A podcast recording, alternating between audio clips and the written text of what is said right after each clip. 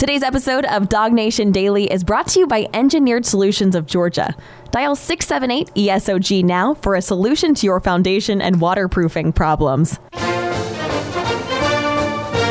Presented by DogNation.com. This is Dog Nation Daily, the daily podcast for Georgia Bulldogs fans. Here's your host, Brandon Adams. So I want to begin today's show by taking you back to yesterday's show just briefly. One of the things you may remember that I talked to the great former Georgia All American John Stinchcomb about was the fact that Georgia, on paper for the upcoming season, once you get past that Clemson game week one, and no one's going to dispute what a grizzly bear, a behemoth that is, we all understand that, but you got to play somebody. So you play this really tough team week one, and then after that, it certainly seems like on paper the Georgia schedule opens up for Georgia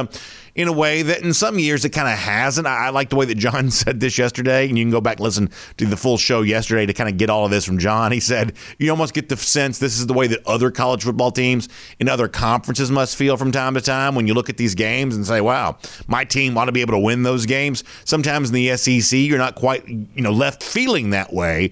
Sometimes with your team, but for Georgia this year, there's a there, there's a you know a chance that might be true. Let me back up this up with some numbers here for a moment if you use preseason FPI as kind of a guiding point on this, this comes from ESPN, their Football Power Index. And to be honest with you, that is a that is a potentially problematic a- analytic data set, uh, depending on your perspective on this. But just to use this for the sake of conversation right now, Georgia only plays one team in the regular season in the preseason FPI top 10. That's obviously Clemson. They play just two in the top 13. By then, you've kind of added uh, Florida into the mix. They play three of the top 15 and just four of the top 28 teams in the country in the preseason, uh, according to the ESPN FPI. So, from that standpoint, yeah, kind of a manageable schedule. You want something to kind of compare that to? Arkansas, as a for instance, plays four of the top 10 and five of the top 11 in the preseason FPI in their upcoming regular season. So if you want kind of a just sort of a numeric basis for why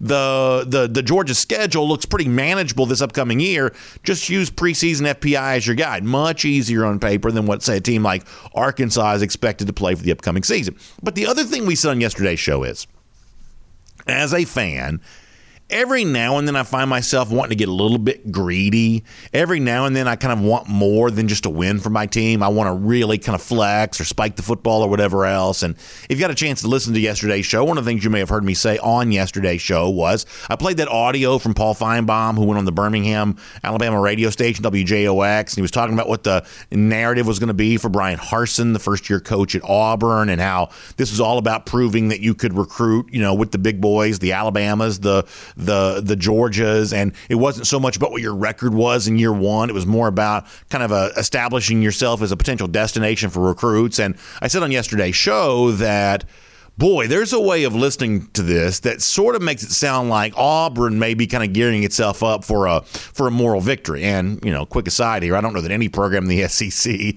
does moral victory more often, you know, and sort of rallies around the idea of a moral victory more frequently than Auburn does. Uh, and it sort of sounds like, well, they may be trying to get ready for a moral victory here to say, hey, we may have played Georgia close this year, but once Bryan Harsin gets his recruits in here, we're going to start winning these games. We're going to start beating teams like Georgia there in the future. So what I said on yesterday today's show is okay, if they're trying to get the moral victory thing going, if they're trying to kind of rally around the idea of, oh, we play Georgia close this year, but next year you watch out what happens then, then as a Georgia fan, I want to be a little bit greedy and say, for my team in this game, I want to do more than just win this game.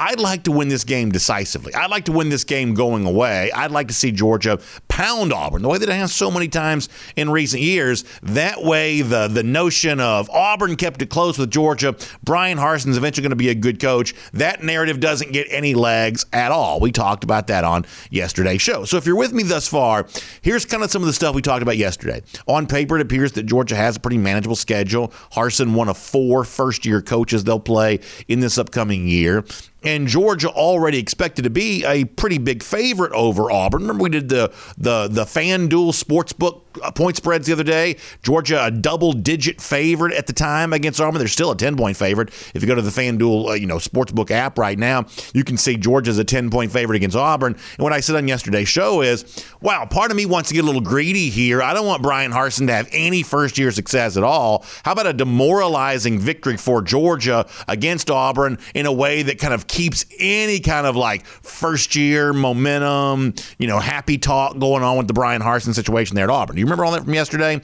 So now, with all of that said, I guess from a certain standpoint, that that game may actually, in the eyes of some people, and I'm talking about Georgia Auburn now when I say this, that game in the eyes of some people may actually be a little more difficult on paper than it may have initially appeared to us. I'm not really quite sure what you do with this, but I do think it's my job to bring you the information that's out there. We said the other day that FanDuel had Georgia as a 10 point favorite against Auburn. It was one of their games of the year for the upcoming season. Well, this last couple of days, we've also seen the South Point Sportsbook, which is in Nevada. That's the the the sports book in Las Vegas that kind of thinks of itself as the college college football sports book. There's always been a little bit of an arms race to see who could get games of the year lines out first. For a long time, the Golden Nugget was probably the one that did that, you know, probably the first and the best.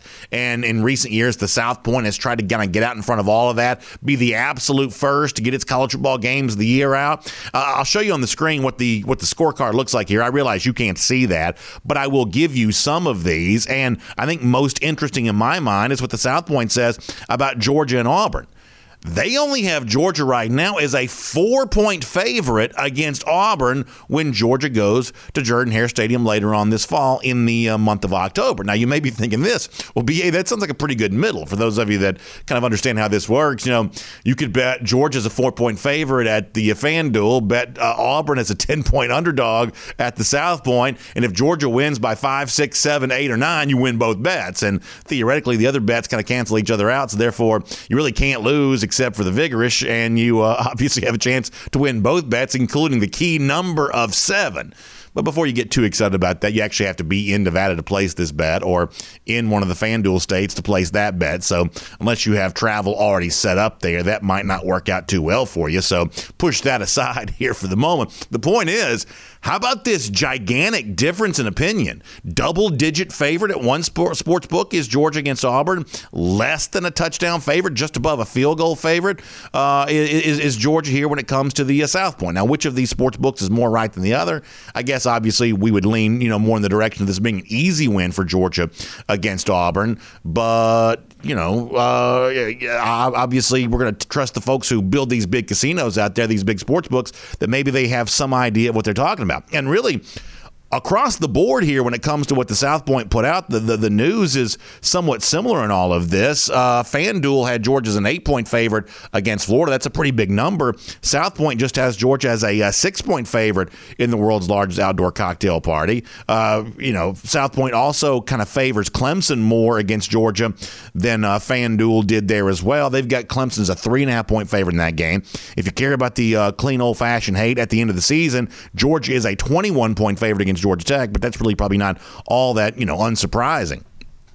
The point here, though, is this as as we kind of bring in all this kind of preseason opinion, some of this more informed than others, and I've told you before, when it comes to preseason expectations, preseason opinions, things like that, I'm always going to trust those who are kind of in the betting community more so than you know just blowhards who speak into a microphone or sports writers who you know type into a keyboard because you know when people like us get it wrong, there's very really very little penalty for getting a prediction wrong. But when a sports book guy gets a prediction wrong, obviously that's money leaving that business account into the hands of bettors. The the the bettors, uh, the the betting community, the the sports book type guys, they have to be a little bit more careful about some of the odds they establish. And what they're telling you right now is watch out for Auburn. Maybe a little bit better there than uh, some Georgia fans might think. I mentioned the ESPN FPI stuff a moment ago there as well. I guess there's a, a degree to which they kind of agree with that too. They do have Auburn 15th in their preseason football power index rating there as well.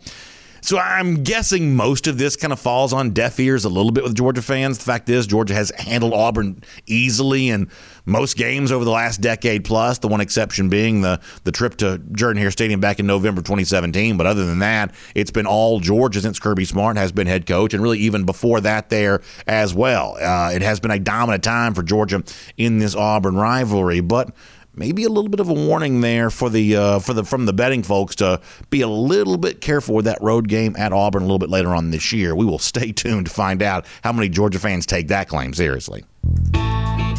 My name's Brandon Adams, and this is Dog Nation Daily, the daily podcast for Georgia Bulldogs fans, presented today by Engineered Solutions of Georgia. And glad to have you with us, no matter how you get to us today, live on video, 10 a.m., Facebook, YouTube, Twitter, Twitch, on the radio at noon, on Athens Sports Radio 960, The Ref, and as a podcast, wherever you find them, uh, anywhere the podcast can be found, the Apple Player, the Google Player, Spotify, worldfamousdognation.com. Many of you listen right there on SoundCloud there as well, whichever podcast platform you prefer.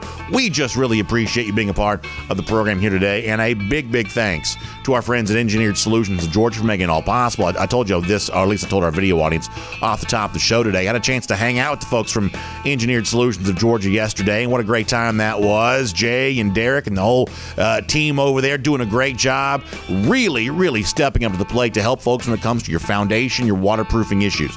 And as a homeowner, this is one of those things that obviously can give you some angst. If you see some rain. Now we hadn't had rain in a few days, but when we, we will have some again. And when you see that rain creeping into your basement, your crawl space, your garage, when you see those cracks kind of show up your foundation, for those of you watching a video, where you see right there, that's where I was yesterday. The big fleet of ESOG vehicles, the entire staff. It was great to be able to do that yesterday and hear about all the ways in which uh, Engineered Solutions of Georgia is helping so many of the folks in our audience with their foundation waterproofing needs. Of course, their number cannot be easy to remember. It's simply 678 ESOG now. Just dial that number 678 ESOG now, and you can get in touch with them. They got two full time engineers on staff. They will take uh, really good care of you. In fact, I talked to Jay Easton yesterday, one of the founding partners of Engineered Solutions of Georgia, and he's obviously been so, so excited about all the Dog Nation folks who've kind of reached out to him. They're proud partners of UGA there as well, so they're no stranger to helping UGA fans. In fact, Jay wanted me to share this special message with you about how appreciative he is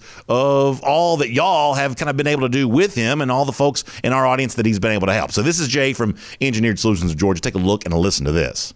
I'm here with Jay Easton, one of the founding partners of Engineered Solutions of Georgia. You know, Jay, on behalf of Dog Nation, we've been so proud of our partnership with ESOG because I'm so thankful to know that when I tell folks to trust you for their foundation, waterproofing issues, I know you're taking really good care of them. So thank you so much for doing so much great work for our audience and being such a great partner for us here at Dog Nation.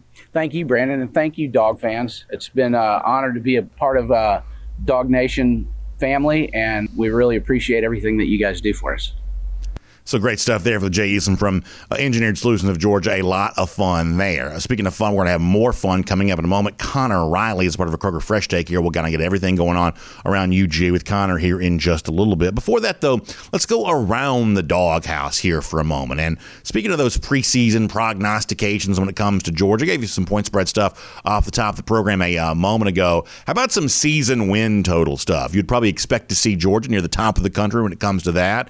And according to the uh, DraftKings Sportsbook. That is indeed where Georgia is. Our buddy Brad Powers, gambling expert on Twitter, shared some of this. So Georgia among the highest expected season win totals in the country. And the way this works for those of you who are un- unacquainted with this, you can simply bet a you know over under here. Uh, will you expect Georgia or any team you want to mention here to win more than this or less than this? For the uh, for the upcoming uh, season. Georgia at ten and a half. Just five teams have higher odds than that. Oklahoma is at eleven. Ohio State is as well. Both Clemson and Alabama are at eleven and a half. So Georgia, one of the five, one of the six teams in the country with the best odds for you know total number of victories for the upcoming season. If you're also interested in some of the other stuff when it comes to FanDuel on this, including some of the teams that Georgia plays, you got Missouri out of the SEC East. They are at a seven right now in terms of their expected win total. Tennessee's just at a six right now. Kentucky at a six and a half.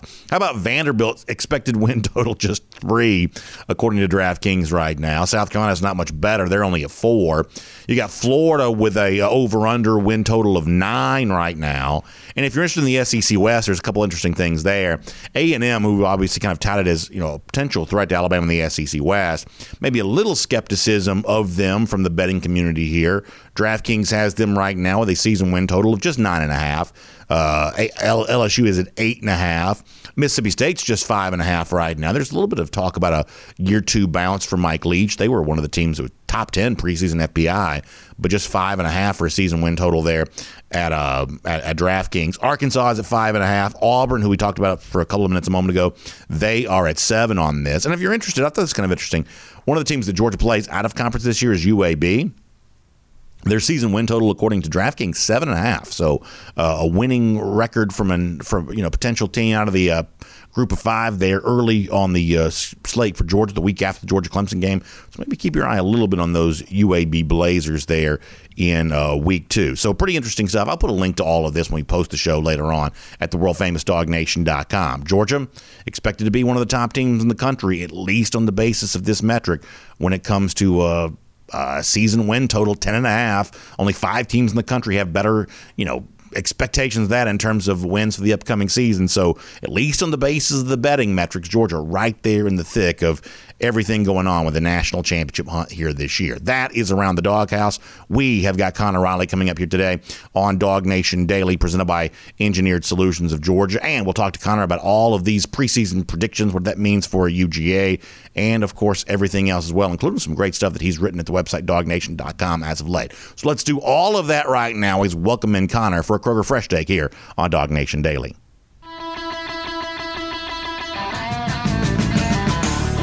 Athens and across the SEC or wherever the recruiting trail may lead, here's a DogNation.com insider. And as promised, we will say hello to Connor Riley here on the program today. Connor said some great stuff at DogNation.com looking at what I think is a little bit of a theme here in terms of the depth that Georgia brings to the table for the upcoming season, both in terms of uh, guys that you would kind of technically think of as backups who are really kind of emerging as some of the most well known players in the Georgia roster. We'll talk to him about that and how many of those freshmen signees from the class of 2021 can be expected to, to really contribute in a big way this year. We'll do a lot of that with Connor here coming up in just a moment as a part of a Kroger Fresh Take. But before that, though, Connor, let's talk about some of the gambling stuff that is out there for Georgia because I do think that's kind of a little bit bit of a window in the opinion that exist about Georgia right now. Over under, at least according to DraftKings, of of ten and a half. You know, pretty decent size favor in most of the games they'll play this upcoming year. At least once you get past Clemson in Week One. What is your takeaway on all of this for Georgia, at least up to this point? I really like the over on wins for Georgia at ten and a half. Uh, essentially, if you think there's a good chance Georgia can win that Clemson game, which again three and a half point spread, I think from mm-hmm. the number you pulled there. If you think they win that game, you're telling me they'd have to lose two more games after that. I, I really like that number there. Conversely, I really like the under on Clemson at 11 and a half, mm-hmm. just because the expectation there is that they're going to win all their games. And if you have a tough game like Georgia to open the season, I mean, they lose that game, you win that bet week one. Yeah, you know, Chip Patterson from CBS Sports was with me on SEC Country Live last Wednesday, and he said something on that show that has kind of stuck with me since then. That when Alabama and Florida State played to open the season a few years ago with the high ranking, I think it was one versus three at the time. You know, I know that's a quarterback entry for Florida State, but when Deondre Francois goes down, you know, Florida State essentially fell apart after that, was never the same against then. And know, he kind of hinted, well, you know, could something like that happen for one of these two teams? Obviously, you can't predict injuries, nor would mm-hmm. we, you know, hope that something like that were to happen or anything along those lines. But the notion of if Clemson were to lose to Georgia, somehow it creates a little bit of a downward spiral for the season. After Chip said that, I have to admit, I, I have kind of thought about that as a possibility since then of, you know, maybe it's not just so easy to kind of rubber stamp 11 and 1 for the team who loses this game, even though that's what a lot of the media is going to try to do. I don't know if I'd go that far. That Florida State team had a lot of deeper problems that we probably didn't see at the surface of the time that Alabama Florida State game. And I'd point out, since that game, Florida State hasn't been the same program, hasn't been able to get back to that number three overall ranking. Whereas I think if you're a Georgia team, yeah, UAB might be a tricky week two game, but at the end of the day, this Georgia team has enough talent, barring I think a JT Daniels injury, and knock on wood that doesn't happen here, to overcome that loss in the first game. Now, the tone and tenor of this season is going to be very, very different if Georgia loses that first game than wins it.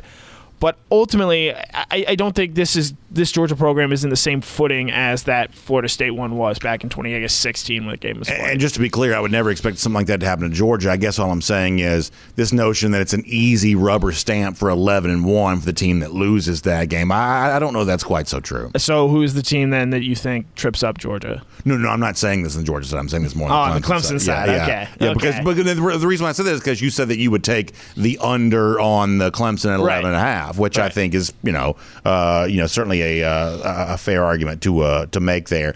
Uh, interesting to see that in in the case of South Point, the Auburn game much closer on paper there than one of the other sports books at it. You know, if you're looking for games for Georgia that could be a little closer, Auburn because it is a road game, obviously would kind of come to mind there. Georgia's lost there in the Kirby Smart era, so you'd at least have to consider it. But man, year one for an Auburn team that you know doesn't have much in the way of wide receiver play right now. Obviously, probably looking at the transfer portal to bring in a receiver before the summer's done. You might have to think. I just don't know how Auburn fields a competitive enough team to keep that game too close with Georgia right now. Yeah, no. Before uh, before Texas A&M became your favorite team, uh, Auburn was always a team and always a game that you were a little more concerned with than I would say the average Georgia fan. And I would point out, you know, I think it was FanDuel that had them as ten point favorites. Last time Georgia won by more than 10 points in uh, at Jordan Hare Stadium 2012. Mm. So Georgia does not have a great history of winning big down there on the plains. And, and again, I, I, think part of the reason you've seen so such these wide swings on Auburn is, you know, more than any team I think in the SEC West, I have no idea what to expect from Auburn this year. I mean, you could tell me that they go the Texas A&M route lean heavily on Tank Bigsby, and that's enough to get them to eight, nine, maybe even ten wins if things break the right way. You could tell me that their offense can't overcome the losses that they've had at wide receiver, and Bo Nix continues to struggle at the quarterback position there. And you're looking at a, a five, six win season there, and that would be disastrous for Bryan Harsin. So I, I, think that's reflected in the lines where you've got one sports book saying oh, Georgia should beat them by double digits, and the other one saying it should be a pretty close white knuckle game there on yeah. October 9th. I mean, unless the transfer portal changes things mightily between now and the start of the season, Auburn is one of those teams that I do expect, and we'll talk more about, you know, the addition of TJ Finley later on, but Auburn is one of those teams that I do expect to try to build an identity around Tank Bigsby. I think the spring game, sometimes spring games are not particularly revealing about any team. In the case of Auburn, we did see Bigsby, you know, kind of factor into that, you know, game plan pretty heavily that day, just given the fact that right now Bo Nix is probably a pretty significant disappointment for most Auburn fans, and he doesn't have a lot of weapons to throw to. Mike Bobo, at this stage of his career, has become, I would say, a pretty conservative minded offensive coordinator. You know, we may see a little bit of a throwback, almost like the Pat Dye era for Auburn this year, where, you know, I do think just on the basis of just the necessity, I, think they might be more content to lean on Bigsby this year than than maybe most teams in the SEC are looking to do with their running game. Right, and you can point to in recent seasons teams having success doing that. Texas A&M did it a year ago, Georgia the year before that. But I would point out that Texas A&M and Georgia had much better offensive lines than what I think Auburn is going to have this season. And so if you want to bet it all on Tank Bigsby, that's that's good. But I think you can look back to even that 2017 Auburn team where they bet it all on Kerryon Johnson, and he got them very far, and then got injured in that Alabama game, and Auburn really fell apart after that. And so if you're betting it all on Tank Bigsby, you have to understand, hey, if Tank picks up an ankle injury or if he's a little hobbled here and there for a couple games, it's going to really put this Auburn team in a tough situation because they're not all that deep at running back either. You know, I think right now they only have two or three scholarship yeah. running backs on the team. So eh, you better feel comfortable giving the ball Tank Bigsby a, a Derrick Henry style amount this season if you're Auburn. And you know, kind of one more thing on this topic. We'll, we'll shift gears after this. I kind of look at the SEC coaches kind of in clusters right now. You've got mm-hmm. the cluster of kind of relatively newish SEC West coaches, second year guys like Kiffin, Pittman, Leach. You know, you had Harsin, the first year guy in there, and the SEC East. You kind of got the Heupel, Beamer. Uh, if you want to count Clark Lea, I don't really you know care about him one way or another. Um, you kind of got those guys kind of you know clustered together a little bit, and you know, somebody's going to take food off somebody else's Mm-hmm. table. You know, either Bryan Harsin's the winning coach, he proved himself to be at Boise State, and all of a sudden he puts a lot of pressure on one of these second year guys to to maybe you know put up or shut up pretty quickly there, or, or the uh, you know the opposite happens where someone like Lane Kiffin, who's kind of been here now for a year and kind of got his program a little bit more established, all of a sudden he prevents a guy like Harsin from getting footing, and the SEC East is going to be kind of much the same way. You know, you got guys like Heupel and Beamer trying to get going when Eli Gets a year head start on tho- those guys there at Missouri, and I think in those kind of SEC East, you got a handful of these guys. SEC West, you got a handful of these guys. First and second year coaches, all kind of fighting for the scraps off the table of the Bamas of the SEC West or the Georgias and the Floridas in the SEC East. And there just simply isn't going to be room for everybody. That to me is one of the most interesting storylines. If you want to go below who's going to win the league, the next interesting story is who of these relatively new coaches is still employed two years from now. Yeah, I think that's a good storyline. I think for me, who becomes the second best team in the SEC West? Yeah. And, and, you know, Texas A&M is probably the favorite to do so right now. I just have a lot of questions about a team that relied so heavily on that offensive line a year ago to lose four starters. Are you going to be able to replace that right away along with you know, I, I've made no bones about it. I don't think Kellen Mond is a great quarterback, but he set a bunch of Texas A&M passing records, and Haynes King did not exactly set the world on fire in that spring game there. You know, can an LSU get things right? Can Ole Miss make a big jump with that offense and Matt Corral coming back? I, I think the SEC, while yes, it, it does maybe look to be Georgia, Alabama are neck and shoulders above everyone else. It's a real, a beautiful mess, so to speak, in that middle part of the conference right now. Yeah, let me just say this about A and M because people do give me grief because I have touted them a little bit. But if you look at their preseason win total right now, at least according to DraftKings at nine and a half, they've got a lot more in common with a team like say Florida than they do with a team like say Georgia, which is kind of viewed hmm. more in the category of an Alabama. And I think if there was one simple reason why that's true is is that other than at the running back spot, you know, you don't really have that dynamic playmaker at the receiver position right now. And I think any hesitancy, even on my part, someone who would like to, you know, potentially tout A and M to win the to. yeah the, the SEC West, even even on my part, there's a hesitancy to do that because in this league, you're just not going to do it unless you have that dynamic play at wide receiver. For a lot of Georgia fans who are saying, "Where's our big receiver play going to come from this year?" You better believe if Georgia's asking that about itself right now, I would say the Texas A&M is Yeah. asking that about its program even more. That could be the one thing that holds them back and makes them more of a you know, Florida bowl game type team Yeah. more so than a college football playoff type bowl team. Yeah, and the big thing with Texas A&M is, yeah, I think Georgia Georgia wanted to ride out that hey, let's rely on our running game, allow our quarterback to make big plays on third down when we need him to, and sort of ride that to as far as they can. Georgia did that. It got them blown up by LSU in the 2019 SEC championship game, and I think after that, Kirby Smart realized he had to change, and, and you know the quarterback situation sort of prevented that from really coming into full bloom this past season. But I think you've seen Georgia change the way it's gone about doing things since that LSU game, and I wonder it, does that moment happen and come for Texas A&M at some point soon? It's our Kroger Fresh Take with Connor Riley here on Dog Nation Daily here today. And of course, Kroger celebrating the graduates in your life. Uh, what a great time of the year this is. I, I love seeing the photos of all the folks who have high school and college graduates. I love the celebration this time of year around all of that. And of course, Kroger's helping you do that. You can order your party platters from there. You can get your flowers, balloons, that perfect gift card, the greeting card, whatever to celebrate the graduate in your life. You can get that right there at Kroger. In fact, go to Kroger.com slash graduation and find out more about this. That's Kroger.com slash graduation. And you can find out more about that. So, kind of a couple of interesting stories that you've written at DogNation.com that I want to talk about here for a moment. It's really kind of related to the depth that Georgia has in terms of when you look at, you know, certain guys that at least technically speaking are backups in a day and age in which you know players rotate so much. I think the, the even the definition of backup has probably changed to a degree. But I don't think anything speaks to the overall talent level of a place like Georgia as much as the fact that you know even somewhat casual fans of UGA could rattle off a whole bunch of names of guys who are not technically starters, but are big time fan favorites, ex- expected to be big time contributors. And really, that probably demonstrates the depth of Georgia right now as much as anything else, just the sheer number of very talented backups the program has at the moment. Yeah, going through it yesterday and sort of checking names off the list, the only two you could really say, I don't know anything about these guys or what they might be able to bring, were Kelee Ringo, who we just didn't see at all last year because of the shoulder injury, and then saw him a little bit in the spring game. I liked what I saw, but again, he's got he's still got I think a, not a ways, but a ways to go, so to speak, in terms of being, I think, what everyone thinks he can be. The other one was MJ Sherman, just because we literally haven't seen him at all following the offseason shoulder surgery that he had to repair a torn labrum. But, you know, going through it, Kendall Milton's technically a backup.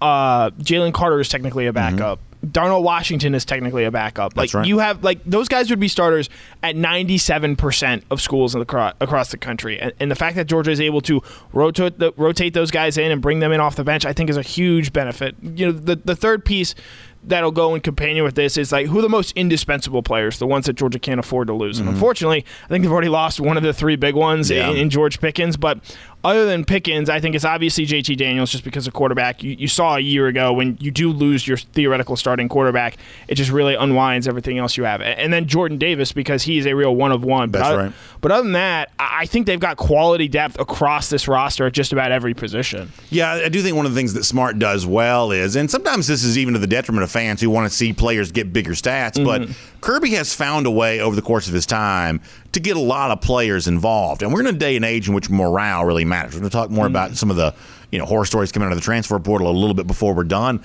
on today's program. But whatever you can do to kind of give players a chance to be happy, I think serves your program well over the long haul. And so the fact that while you know Darnell Washington, you know air quotes here is a backup for Georgia, even in that role, he's still going to play a lot. J- yeah. Jalen Carter, eh, you know, as a freshman defensive lineman, Georgia was finding all kinds of ways to get him involved. Third downs, they threw to him at one point in time this year. That one of the cool things about Georgia is is that they find a way to get you involved. They're not looking to keep a lot of guys on the bench. They're not looking to redshirt a bunch of guys. They're looking to just find ways to get as many players in the field as they can. I think it helps helps season the depth that you do have, but I think it also works to you know potentially keep players happy as well. Right, and you know because of that, we know a little bit more about Nolan Smith. We know a little bit more about Adam Anderson, so to speak because we have seen them play in limited roles when they were younger, and now as they are more physically ready, more mentally capable heading into their veteran seasons here at Georgia, you feel like you have a better idea of what you're going to get out of them. So it does work. The only time this sort of,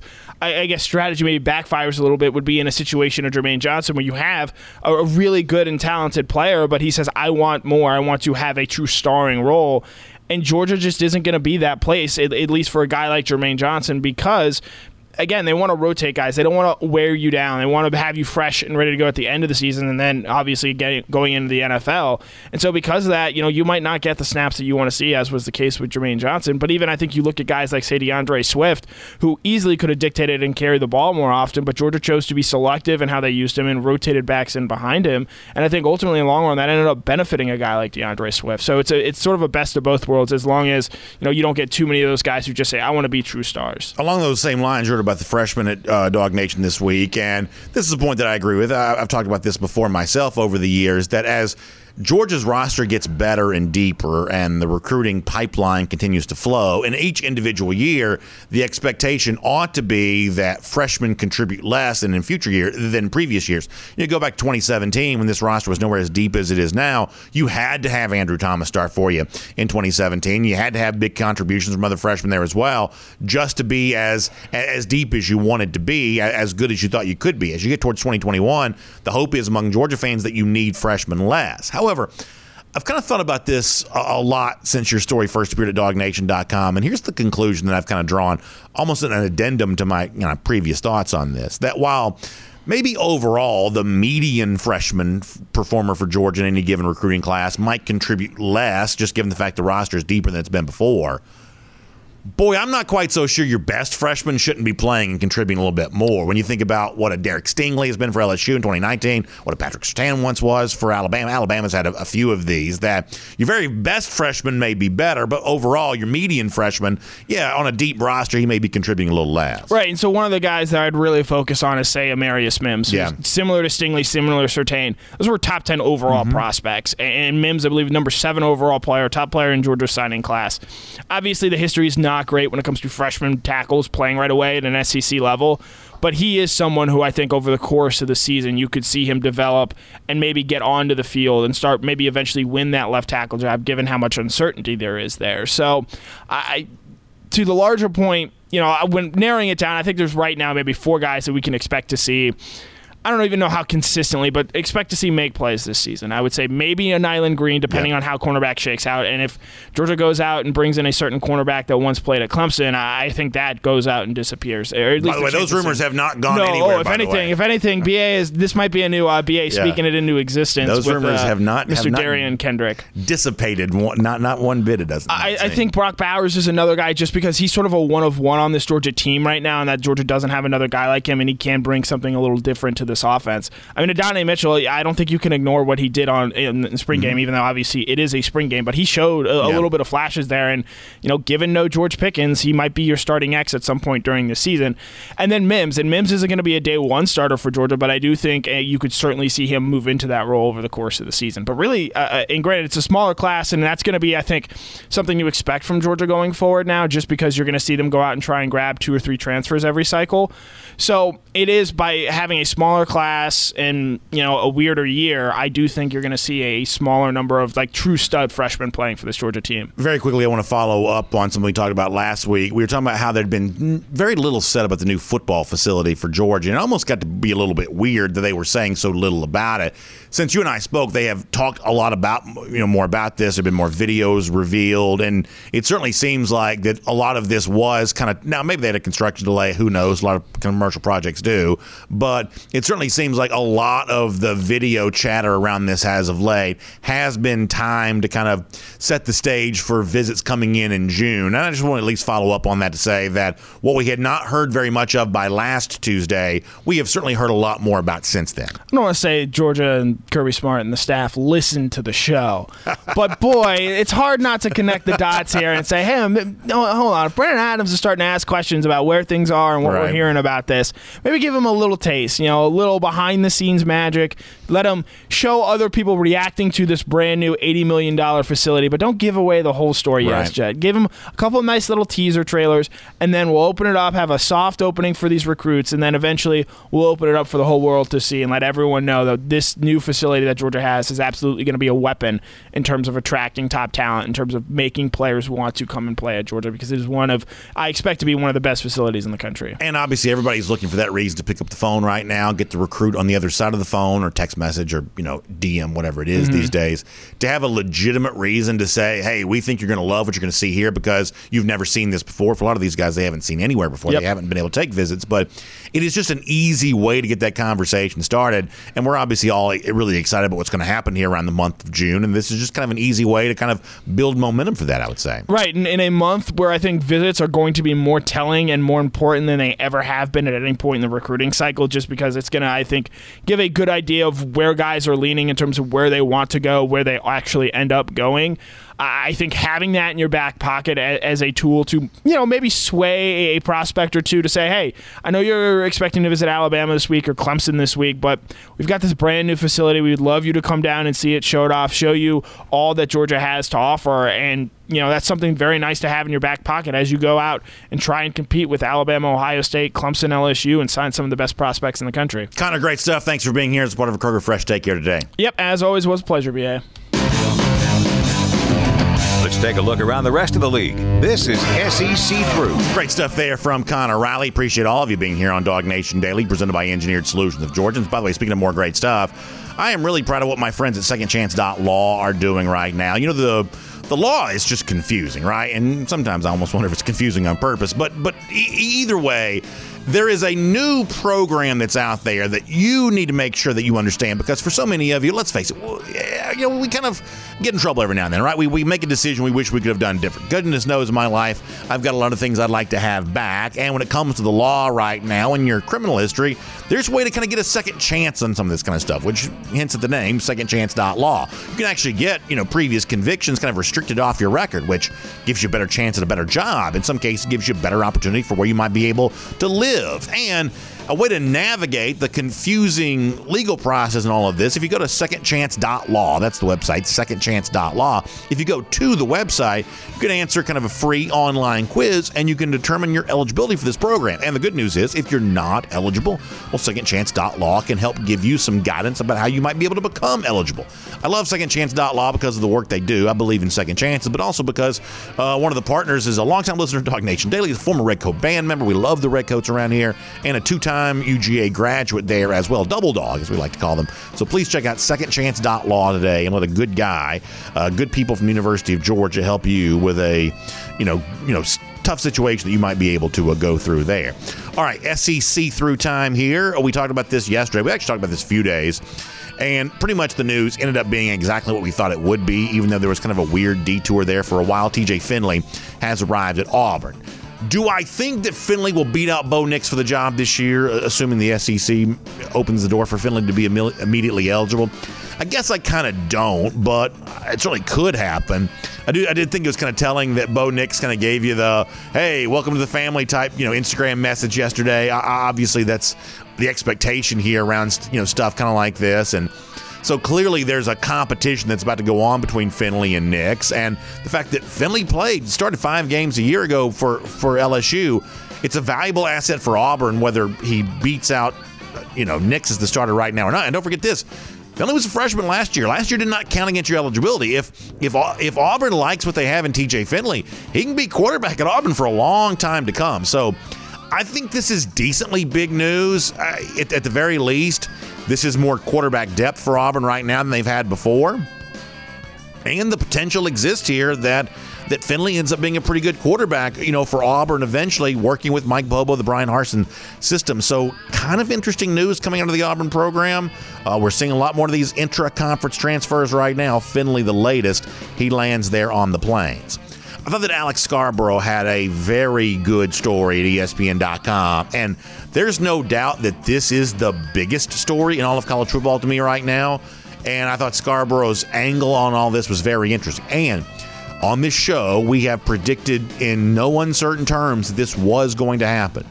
That the transfer portal, the way that it currently is being used, kind of a free for all, do whatever you want, opens the door for unbelievable tampering. In other words, reaching out to someone else on a roster who's not in the transfer portal to see if you can convince him to go in the transfer portal. Now, as much as I like the Scarborough piece at ESPN.com, I guess one of the nits I would pick with this is, is this is kind of covered in the Scarborough piece as oh this is like akin to cheating and you know by the letter of the law it kind of is but my issue with this is not the fact that that it's cheating because the fact of the matter is you look at some of the college basketball stuff things like that obviously this isn't this is far from the, the the first accusation of cheating that's happened around college sports the issue more for me is the destabilizing effect this has on programs. That when you can't even trust that your own players are your players, that you've got some other coach, some other program trying to swoop in and steal a guy that has not said he's looking to transfer. They're trying to coerce him into transferring, saying, heaven knows what to get him to do so. This is not about the cheating for me. It's about the destabilizing effect it's going to have on college football. And you ought to pay attention to this. There are people who are going to try to use this as leverage to pull players away from rosters, and it has the potential of hurting the entire sport.